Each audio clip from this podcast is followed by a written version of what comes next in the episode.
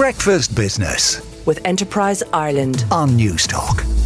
Sarah Collins in the Irish Independent reports that Ireland is not the only EU country to see inflation nudge up in August, but with the economy on overload, economists fear that this country could soon become an outlier.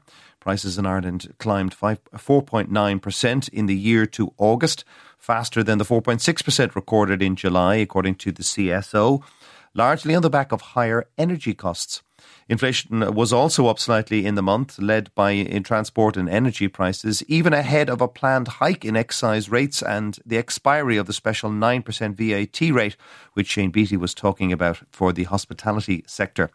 The figures based on the EU's harmonised index of consumer prices don't even include mortgage interest payments, which have been pushing up the CSO's consumer price index. And insurance costs are rising, with the VHI announcing its second hike this year, only on Wednesday.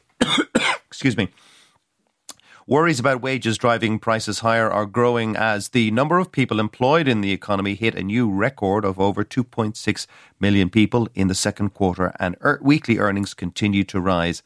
Irish inflation rose earlier and faster than the Eurozone last year, but is currently running below average, excluding mortgage interest payments.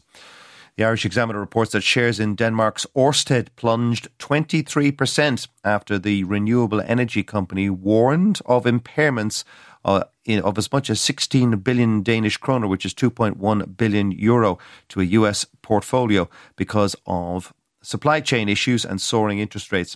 Ørsted is best known in Ireland as the owner of almost 20 wind and solar farms across the island. Separately, it had announced earlier this year a partnership with the ESB to develop offshore projects. Ørsted's troubles are the latest in a series of struggles for the wind power industry, just as countries around the world demand more of the clean energy technology.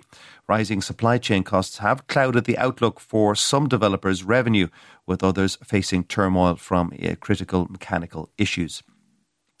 Barry O'Halloran in the Irish Times reports that the Irish energy business Urban Volt has raised €26 million Euro from a specialist investor, Verdane, to fund further European expansion.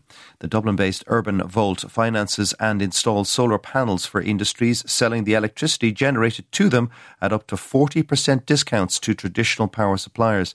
Its customers include the brewer Heineken and pharma giant Pfizer. The company said on Thursday that it had raised €26 million Euro from a specialist European firm Verdane in exchange for shares in the Irish business. Breakfast Business with Enterprise Ireland on Newstalk.